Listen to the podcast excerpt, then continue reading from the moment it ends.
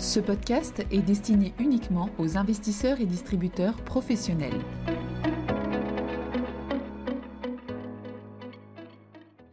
Bonjour à tous et bienvenue dans cette édition de 5 minutes pour comprendre, où nous allons parler des comités de politique monétaire de la Fed et de la BCE de décembre 2022. Avant de commencer, rappelons le contexte qui prévalait au moment de ces comités.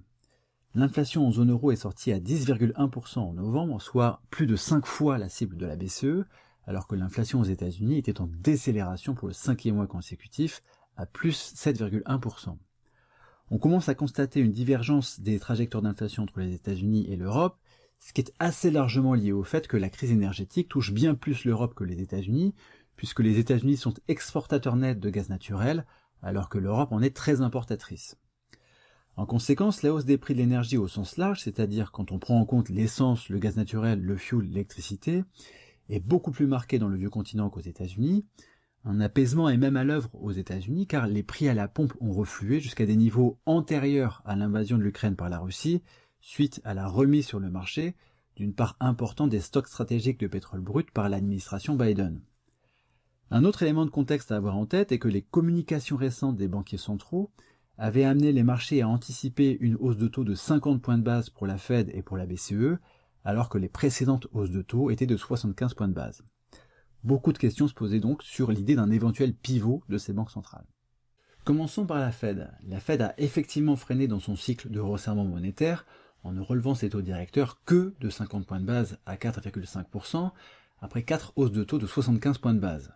Jérôme Powell a signalé que la Fed restait concentrée sur la lutte contre l'inflation élevée, mais que la Fed en avait déjà fait beaucoup et que l'impact sur l'économie américaine ne s'était probablement pas encore matérialisé. Les membres du FOMC ont relevé leur projection de Fed Funds, ce qu'on appelle les dots, pour la fin de l'année 2023 à 5,25%, mais on remarquera qu'ils prévoient des baisses de taux directeurs assez nettes sur 2024 et sur 2025. En conférence de presse, Powell a un peu minimisé l'importance du niveau du taux terminal pour insister sur la durée pendant laquelle les taux directeurs resteraient à ce taux terminal. Bref, il ressort de la conférence de presse de Jérôme Powell un certain flou au sujet du rythme des futures hausses de taux. C'est un peu comme si les membres du FOMC se laissaient de la marge de manœuvre pour les prochains comités. La décélération de l'inflation aux États-Unis n'est évidemment pas passée inaperçue du côté de la Fed, mais Jérôme Powell a souligné qu'il faudrait davantage de confiance que l'inflation est sur une tendance baissière. Il a notamment dit il n'y a pas de place pour la complaisance. In fine, le FOMC maintient donc une posture offensive un peu forcée.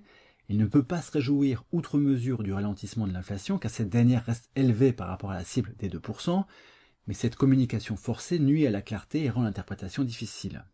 Jérôme Powell s'est montré particulièrement flou sur la suite en avouant ne pas savoir l'impact du resserrement monétaire significatif, ne pas savoir s'il y aurait une récession et ne pas savoir si cette récession serait sévère. La Fed se place donc dans une posture d'attente où les prochains rapports sur l'inflation seront déterminants. Pour la BCE, le moins que l'on puisse dire, c'est qu'il y a eu beaucoup de clarté.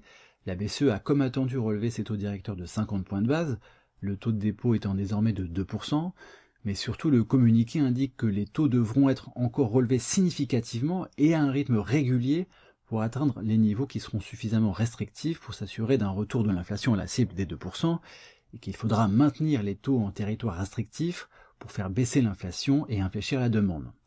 En conférence de presse, Christine Lagarde a évoqué un rythme régulier de hausse de taux de 50 points de base et que la BCE avait plus de terrain à parcourir que la Fed. On peut désormais imaginer un taux de dépôt qui dépasserait franchement les 3%. On a donc une communication très agressive en ce qui concerne la politique de taux, mais cela concerne aussi la politique de bilan, puisque la BCE a annoncé qu'elle commencera à réduire ses détentions de titres du programme APP à partir de mars 2023 à un rythme moyen de 15 milliards d'euros par mois, et que cela serait ajusté très probablement à la hausse à partir de juin 2023. Cette remise sur le marché obligataire de quantités non négligeables de dettes souveraines pourrait poser problème pour certains États de la zone euro très endettés. Pourquoi un tel durcissement de la communication de la BCE La raison est essentiellement le fait que les prévisions d'inflation ont été revues substantiellement à la hausse. L'inflation sous-jacente serait, selon ces prévisions, supérieure à 2% même en 2025. Christine Lagarde a de plus indiqué en conférence de presse que les risques sur les perspectives d'inflation étaient encore haussiers. La pression sur la BCE est donc énorme.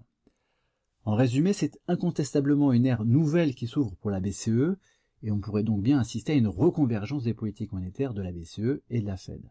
Merci de votre écoute et à bientôt. Communication promotionnelle non contractuelle. Les commentaires et analyses reflètent l'opinion de CPRAM sur les marchés et leur évolution en fonction des informations connues à ce jour. Du fait de leur simplification, les informations données dans ce podcast sont inévitablement partielles ou incomplètes.